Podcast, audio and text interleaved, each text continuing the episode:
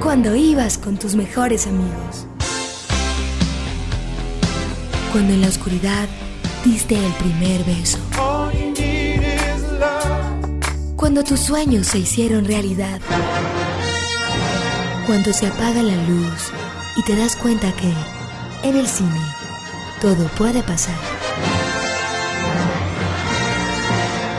En el cine, el programa donde escuchamos lo que hay que ver. Conducen Santiago Gutiérrez y Samuel Castro. Buenas noches a los oyentes de Buena Radio de los 100.4 FM en Medellín. Buenas noches, Santiago, ¿cómo estás? ¿Qué tal, Samuel? Un tiempo largo de, de- después de que no conversábamos ni nos, Eh, ni nos escuchaban los oyentes en, en- en nuevos programas. Deseamos el feliz año de todas maneras. No, lo que siempre les de- lo que siempre les decimos es que a nosotros toca pagar cuentas y este año las cuentas estaban como muy gordas, Atrasadas. estaban un poquito atrasadas, pero bueno, aquí aquí Pero igual estuvimos gracias a- a- al archivo del señor Jorge. Sí, sí, sí. Jorge nos siempre nos salva el pellejo eh, y entonces nos, nos hace quedar más o menos bien eh, con los oyentes que nos pueden escribir, recuerden, a los correos que tenemos que son en el cine arroba unal.edu.co y en el cine arroba gmail.com. Además, a Santiago y a mí nos encuentran en Twitter, yo no sé a Jorge. Jorge no nos ha dicho si tiene Twitter, hay que, hay que preguntarle, pero a Santiago y a mí nos encuentran en Twitter. El de Santiago es arroba eh, San Gutiérrez San J. Gutiérrez J. Y el mío es arroba Samuel Escritor. Ahí nos pueden molestar, llamar, decir eh, cosas, sugerir vainas. Bueno, vamos a comenzar el programa con nuestra cortinilla de la cantante Paula Ríos, que, es- que es la voz de... nuestra voz Sigue, desde siempre. sigue siendo nuestra voz oficial. Nuestra voz oficial, pero como con un, un toque de tristeza. Decir personajes en este caso es un poco triste. Obviamente, ustedes saben, o al menos sospechan de quién vamos a hablar. Sí, Eh, ese, ese programa no hubiéramos querido haberlo hecho al menos tan rápido. Sí, sí, sí. No, yo la verdad no hubiera querido hacerlo nunca. Vamos de una vez con la cortinilla para que dediquemos este programa a alguien a quien increíblemente no le habíamos hecho un programa y nos tocó hacerlo justo ahora después de su muerte. Fellini, Spielberg, Bergman, Norton, Lucas, Fincher, Cruz, Bardem, los protagonistas en el cine.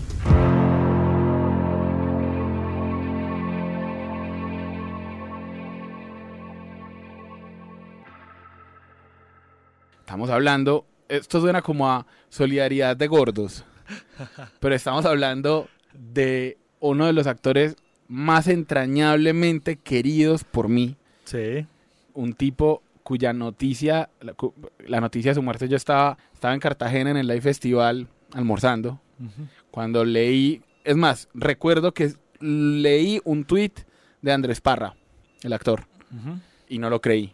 Sí, es de lo que no, no creías. Tenías que ir a alguna página, sobre todo porque además en Twitter matan a gente. Sí, todo el tiempo. frecuentemente, Y, y es como de esos que no, que no sea verdad, por favor. Sí, sí, sí, Y- estamos, y, fue verdad. Y fue verdad, estamos hablando de, el, como dijo hace cuatro días en la entrega de los BAFTA, eh, Kate Blanchett, estamos hablando de un tipo con un talento monumental, eh, que es, es Philip Seymour Hoffman. Que siempre ponía la vara más alta, como también dijo que Sí. En los BAFTA. También le dijo bastardo, Sí, como, como de maldita sea porque te moriste. exactamente. Eh, sí, porque digamos, ya uno porque no está en el detalle, pero después de conocer un poco su historia con las drogas, de alguna manera era crónica de una muerte anunciada, parafraseando y digando esto lo que siempre se dice. Era una lucha interna que él tenía, pero siempre caía y recaía. Y bueno, al final termina eso. Cuando se mete la gente con heroína, creo que ya se vuelve pesado un poco el asunto. Sí, pero bueno, a ver, yo voy a llegar a, a una, un texto que me gustó mucho acerca de eso que acabaste de, de mencionar, Santiago, pero hablemos, Sí. hagámosle como el, el homenaje, digamos, que se merece un, t- tipo con ese talento como Philip Seymour Hoffman. Ujú. Eh, comencemos diciendo que Philip Seymour Hoffman nació en Nueva York, es, Sí, eh, en el estado. de Nueva York, En- nació en en Fairport. Fairport, Ujú. Pero uno puede decir que es neoyorquino, ¿cierto? Cuando nace en el Sí. estado de Nueva sí, York. por, por New York, New York, es el Sí. estado, sí.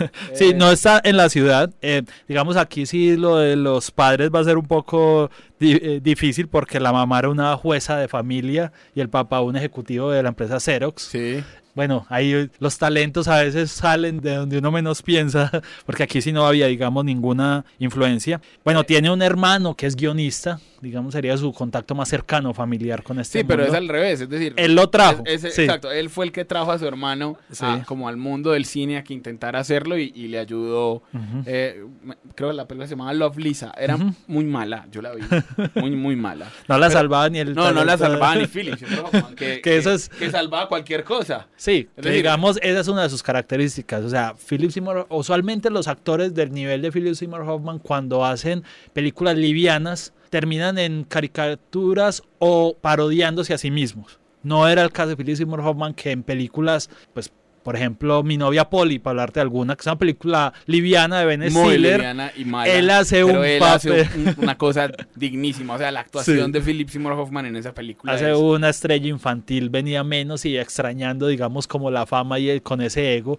Una cosa, monumental que vos decís, o sea, este Podría tipo ser- saca agua de las piedras Sí, sí, realmente. Podrías- ese papel podría haber sido muy ridículo. O el malo de Misión Imposible, que aquí lo hemos elogiado también, que Ah. Misión Imposible podía caer en los gag clásicos y él hace una... Y él hace, él hace un malo. Sí, pocas veces podemos decir que Philip Seymour Hoffman estuvo. es- tal vez esas dos Sí, serían las dos veces en las que estuvo en una película abiertamente comercial. exactamente. Y no porque no lo quisiera, creo yo, sino porque es que le debían llover ofertas del otro cine. O sea, sí, es él, que él hizo una carrera en el otro cine. Philip Seymour Hoffman, por el apellido y por la apariencia, no es sino que lo vean, se le nota, eh, tenía ascendencia alemana y ascendencia irlandesa.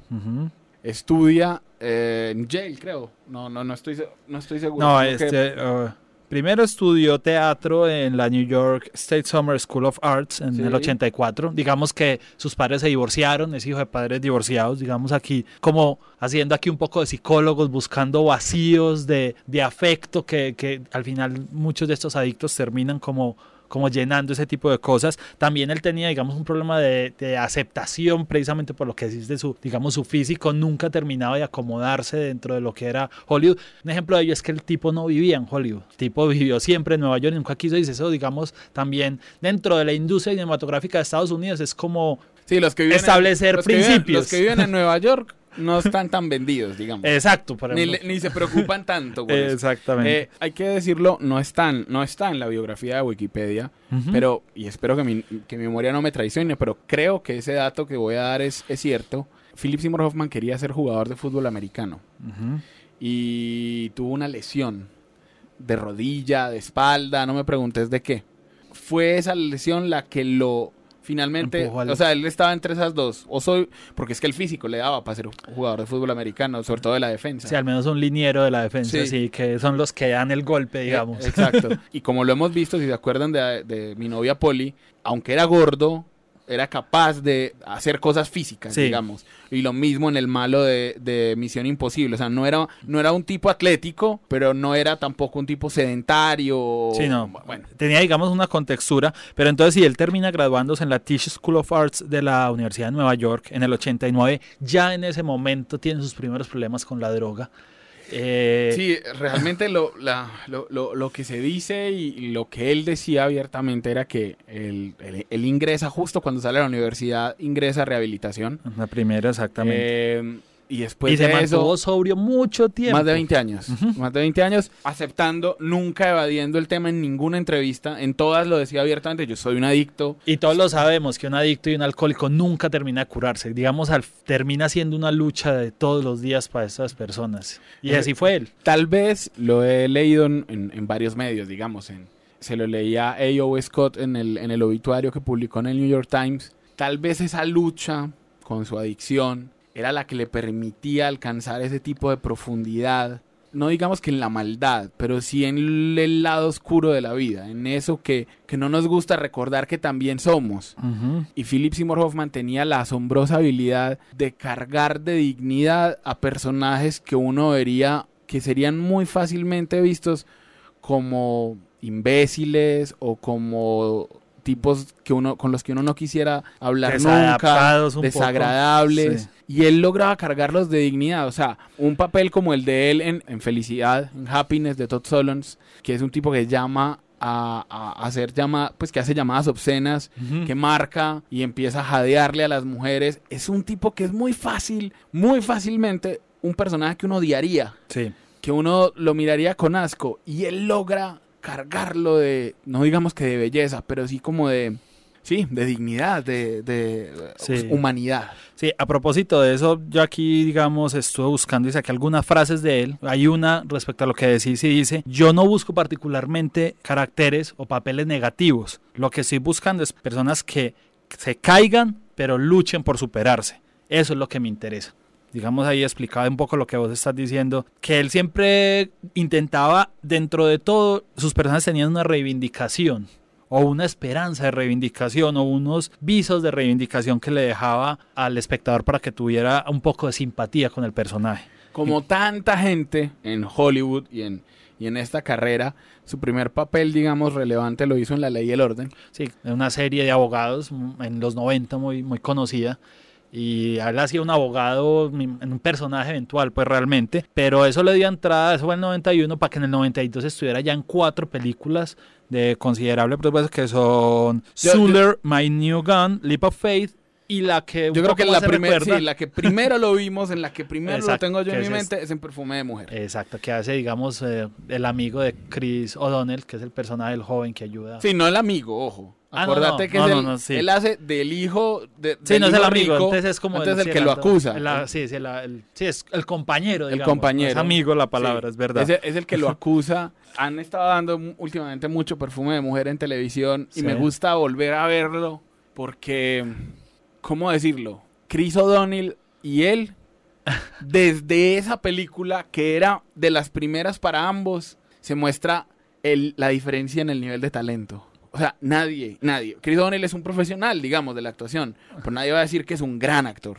Philip Seymour Hoffman, desde ahí, mostraba lo que era. Pero digamos que esa película sí tenía, si se jugaba la futurología, Chris O'Donnell tenía un futuro más promisorio y mira cómo es a veces la vida que Chris O'Donnell Nada, se quedó en las televisión. elecciones, exacto, las elecciones a veces terminan por, por perder, pero Sí, exacto, pero, pero ya ahí, ya ahí había una, una gran diferencia. Después de eso, la filmografía de, de Philip Seymour Hoffman está llena de...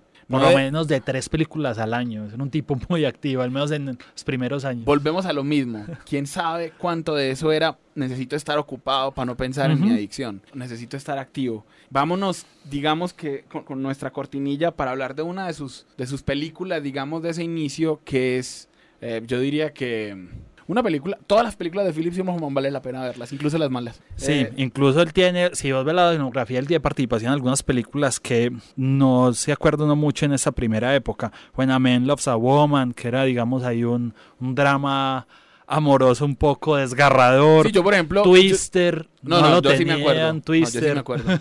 Yo sí me acuerdo. Eh, que es otra película comercial, ahora que estamos hablando, como su, Sí, su coqueteo con lo Sí, comercial. el, el, el obituario en la revista Sight and Sound lo recordaba. O sea, decía Twister, una película que uno no, que uno no tiene como. Ay, que es bastante mediocre. sí, que es bastante mediocre. Y decía el tipo de Sight and Sound, decía, pero miren las escenas de Philip Seymour Hoffman.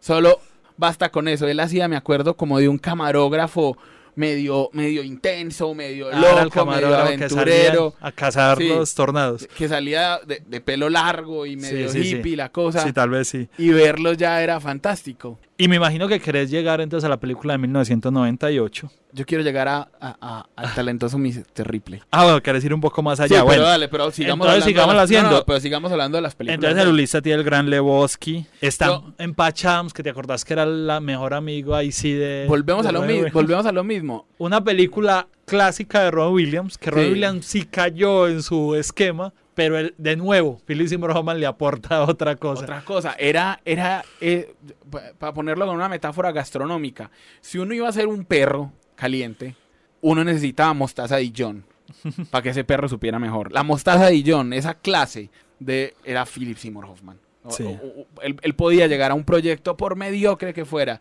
y engrandecerlo. Y en las películas buenas, pues era todavía mejor. y te voy a decir algo que también leí en la frase que él decía. La gente dirá, no, es un tipo que tiene un talento natural, él debía llegar. Él era el tipo que se preparaba y el que decía que era lo más, era supremamente difícil para él crear, que él valoraba a cualquier actor porque él hacía un esfuerzo sobrehumano para ponerse, no era, digamos, un talento natural como yo vengo a- Y por eso, digamos, él diferenciaba tanto los papeles, que hay actores que son un talento como, a- como Robert De Niro. Robert De Niro tiene una preparación muy grande, pero es un talento. O Al Pacino. Y mucha gente, por ejemplo, Al Pacino le critica, es que hace Al Pacino. Y Siempre. él no cambia, él siempre hace Al Pacino. Y que no es cierto en el comienzo de su carrera, Exacto. pero sí en el Pero, final. Exacto. eh, al final terminan caricaturizándose. Sí, Philip Seymour Hoffman era brutal en eso, eh, en, sí. en la manera de lograr que un papel se diferenciara de otro. Era, eh, eh, era Es un, es un trabajo que vos ves como Danny Day-Lewis. O sea, vos ves que los tipos hacen una propuesta y se arriesgan muchas veces. Y en el 98, a- acuerdas de esa película que dijo esto Philip Seymour Hoffman. Creo que es una de las mejores películas que siempre he visto. Yo solo puedo decir que si alguien está de acuerdo conmigo, voy a pelear hasta la muerte. Solo pienso que es uno de los mejores películas que siempre he visto. Magnolia de 1998. Es una cosa fantástica, Magnolia. Eh, no quise hablar de ella porque ya hemos hablado de ella sí, en este sí, programa. pero antes de llegar a, Sí, sí, sí, al talentoso. porque ya hemos hablado de ella en este programa, pero el papel que hace Philip Seymour Hoffman de un enfermero que está cuidando a, a un viejo que, que se va a morir Y al mismo tiempo él tiene como su propia historia, digamos, de tristeza y, y verlo llorar en Magnolia. Yo me acuerdo mucho de eso. Bueno, y, y nos pasamos Boogie Nights, por favor. No, 97, que también hemos hablado de aquí, pero es el que, papel de Boogie Nights bo- es... Claro, por ejemplo, siguiendo esto más que un perfil es una declaración de admiración por el trabajo de un tipo como Philip Seymour Hoffman. Un gran actor se conoce en la manera en que asume los papeles de gay. Un gran actor hombre. Sí. Y él los asumía, yo me acuerdo de dos. Ese, el de Boogie Nights, que es impresionante. Busquen lo que ya hay muchas, muchas de en YouTube. Scotty J. Sí, que es ese, ese sonidista de las películas porno, gordo, que igual usa ropa ajustada. En y los es- 70s. Y es ca- como casposito. Sí, y sí, está enamorado del personaje de Mark Wahlberg. Y en algún momento de la película se lo dice. Mark Wahlberg obviamente lo rechaza. Y solo la escena en la que él sale y se da, empieza a gritar en el carro, fuck, fuck, fuck, fuck, fuck, fuck. Esa escena Sí. ya es la muestra de- de- del talento de Philip Cuando un actor hace una gran escena con un objeto inerte, ya creo que tiene un talento superior, Sí, y- porque y- es él realmente. Y después haría otra vez un papel de, de- de transexual en Flawless, Flawless. Que, es, que es una película con Robert De Niro. sí, del Y, 99. y sí, Robert De Niro no pasaba en ese momento por su mejor, por su mejor época, pero es el, es el encuentro de dos grandes actores y Philip Seymour Hoffman se lo lleva por delante. O sea, a, a Philip Seymour Hoffman lo que le faltó fue tiempo, pero, pero Philip Seymour Hoffman coge a, a- a Robert De Niro le da tres A vueltas. De Niro, a Tom Hanks, al que le pusieran al frente. Pero entonces lleguemos a, vamos con nuestra Sí, cortinilla. Vámonos con nuestra cortinilla de videoteca para, para que hablemos un poquito de otro papel de gay grandioso en el talentoso señor Ripley. Hello. My name's Forrest, Forrest Gump. You were afraid to be my dad. I didn't want to get into trouble. You talking to me? Talking to me? Well, who the hell else are you talking? Talking to me? Películas para la casa, en el cine. Bueno, primero, Kate Blanchett le dedica su premio porque trabajaron ahí, en Sí. esa película juntos.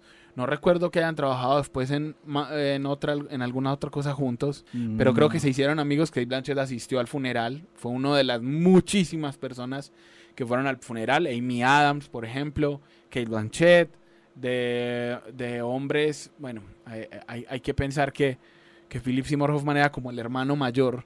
Eh, la- en este momento, Judith Squibb, la que está nominada al Oscar, la señora de 90 años, Ajá. ella actuaba en Perfume de Mujer.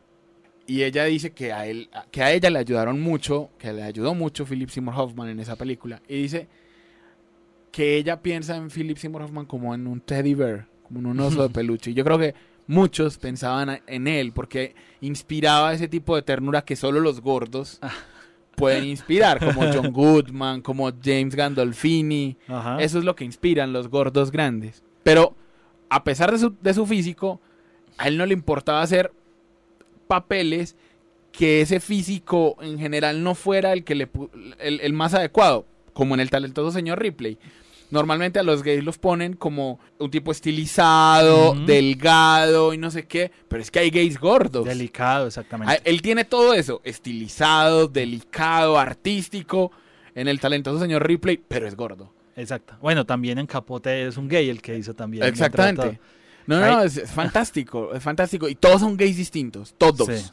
Todos tienen sus matices. Aquí, él era casi que la causa de la caída de- del personaje de Matt Damon, Sí, creo. Freddie Miles se llama el papel. de- porque él se, se- él cogen la mentira a- al personaje de Matt Damon y él lo mata.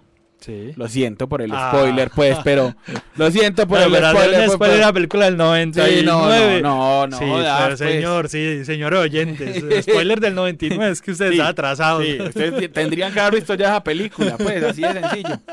Eh, en esa película conoce a Kate Blanchett, se hacen muy buenos amigos. Y eso tenía, esa era otra cosa que tenía Philip Seymour Hoffman. No conozco la declaración de alguien que hable mal de él. Que haya dicho, era un mal compañero, era un tipo horrible. In- inclusive lo tuiteé durante los últimos días. Eh, un, un periodista de Entertainment Weekly pro- eh, escribió y, y publicó una, una crónica donde recordaba que Philip Seymour Hoffman no fueron, no fueron grandes amigos, pero fue el tipo que le dijo que tenía que tener hijos. Que Philip Seymour Hoffman, él mismo lo dec- decía, uno cree que no va a sacar el tiempo, pero uno tiene los hijos y la vida le cambia y logra sacar el tiempo para tenerlos. Eh, eh, era un tipo amable, eh, no, no le gustaba hablar de las películas. Sí, bueno, ya que hablaste, digamos, de los hijos, eh, justo en esta época él conoce a una diseñadora de vestuario que se llama Mimi O'Donnell, que fue, digamos, su pareja Por 13 años. 14 tres años estable, aunque curiosamente él estaba viviendo en otro apartamento cerca de donde vivía con Mimi No, y sus dos Lo hijas que pasa, cuando no, lo que pasa ahí yo te, te cuento. Mimi lo dejó un mes antes. Ah, ok, está. Lo había dejado porque él estaba en medio de la crisis y ella no quería que las niñas vieran al papá pues, metiendo, metiendo y drogándose y en sus vainas. Entonces se, se separaron tanto, pues, eh, digamos que emocionalmente como... Pero ella estaba pendiente y vivían en el mismo barrio. Sí, vivían a la, a la vuelta, digamos. Inclusive ella dice que lo vio ese día bien, por la mañana, y por la tarde lo volvió a ver y ya no estaba tan bien. Y cuando al otro día él tenía que recoger a las niñas o tenía una cita o algo y no llegó, fue ella la que le avisó al asistente de Philip Seymour Hoffman y fueron ellos los, los que encontraron el, el cuerpo. Sí, de esa relación pues queda Tres hijos. Cooper Alexander y Talula y Willa. Tres hijas que nacieron en el 2003, 2006 y 2008. Vea, se, nos, se nos fue el tiempo y... Y, no- y nos y falta nos la etapa más prolífica. O sea que por primera vez esto va, va a ser histórico. Vamos a hacer un segundo programa de Philip Seymour Hoffman. Creo que se lo merece. Creo que ha sido eh, el- uno de esos actores de nuestra generación. Perfume de Mujer es una de esas películas, de las primeras películas que la gente como vos y como yo vieron sabiendo, vimos sabiendo que era una película comercial, pero al mismo tiempo artística. Fue, por decir algo, el primer contacto con Pacino antes de que empezáramos a ver de para atrás el padrino. es verdad. entonces- Exacto, y todavía nos queda, pues entonces ahí queda como esperen la próxima. Sí, esperen Vamos la a hablar de películas como Cold Mountain, como La Guerra de Charlie Wilson, como Moneyball, como The No, no, no. Master, No, esa- esa sí es como. La Duda, No, no, es así de como sencillo. No, no, podemos hacerlo. No podemos, no podemos terminar acá. Esta vez no, porque nos falta todo, por decir, de Philip Seymour Hoffman. Entonces, vamos con nuestra cortinilla de, de soundtrack. Eh, y escuchemos la cortinilla y ya les digo que vamos a escuchar. Lo que se escucha en el cine.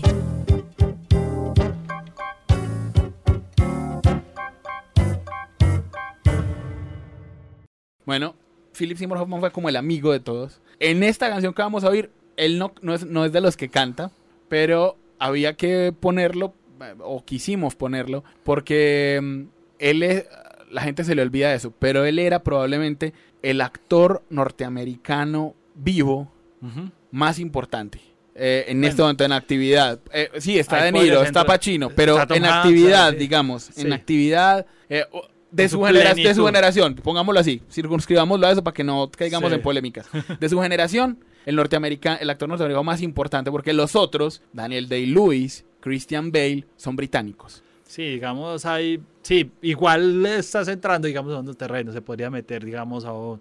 Sí, eh, lo, lo que pasa es que estaba en su momento de cúspide, porque un tipo como Edward Norton pintaba y se ha caído en sí. los últimos años. eh, bueno, Paul así. Giamatti, que es el otro al que llamaban para hacer los papeles de Philip Seymour Hoffman, nunca ha tenido... Incluso, o DiCaprio, Sí, que nunca- digamos, el subvalorado DiCaprio, pero sigue siendo uno de Sí, los sí, sí, es un gran actor, pero no, no tiene esos, esas, esas, esa facultad de ser otro tan brava como la tenía Philip Seymour Hoffman. Entonces, vamos a escuchar de esa película de la que hablamos eh, una canción que, que me parece súper bonita, que se llama Tivo Fall Americano, cantada por Matt Damon y Jude Law, y que la escuchamos en el talentoso señor Ripley. Nos escuchamos dentro de ocho días para seguir hablando de Philip Seymour Hoffman.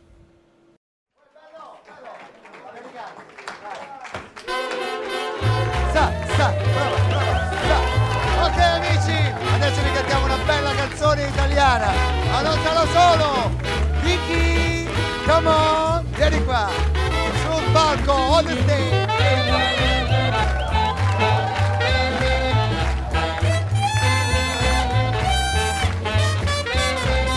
Bella, pomodoro, mozzarella, vai. Vortica su neguno Una cuppulella che vi si era isata Passa scampagnano pittulete Come un guappo per fa guardare. Vedi? Ok? Tu vuoi fare l'americano, americano, americano. Senta me che con papà Vuoi vivere alla moda, ma se beve whisky e soda Poi ti senti disturbato Tu ballo rock and roll Tu giochi al baseball Ma i soldi becca me. Chi te li dà la poseta di mamma? Tu vuoi fare l'americano, americano, americano. Ma se nata in Italia, siéntame, non c'è sta niente fa, ok Napoleta, tu vuoi fare l'America, tu vuoi fare l'America.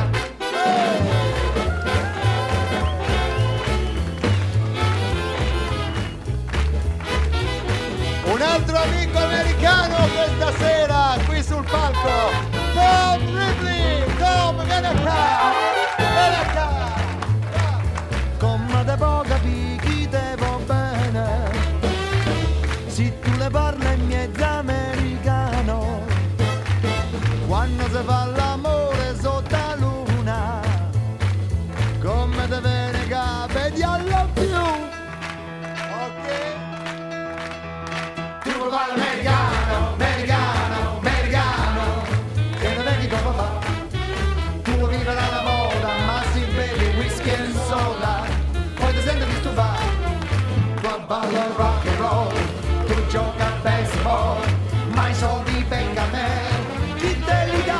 Senta di mamma, tu vai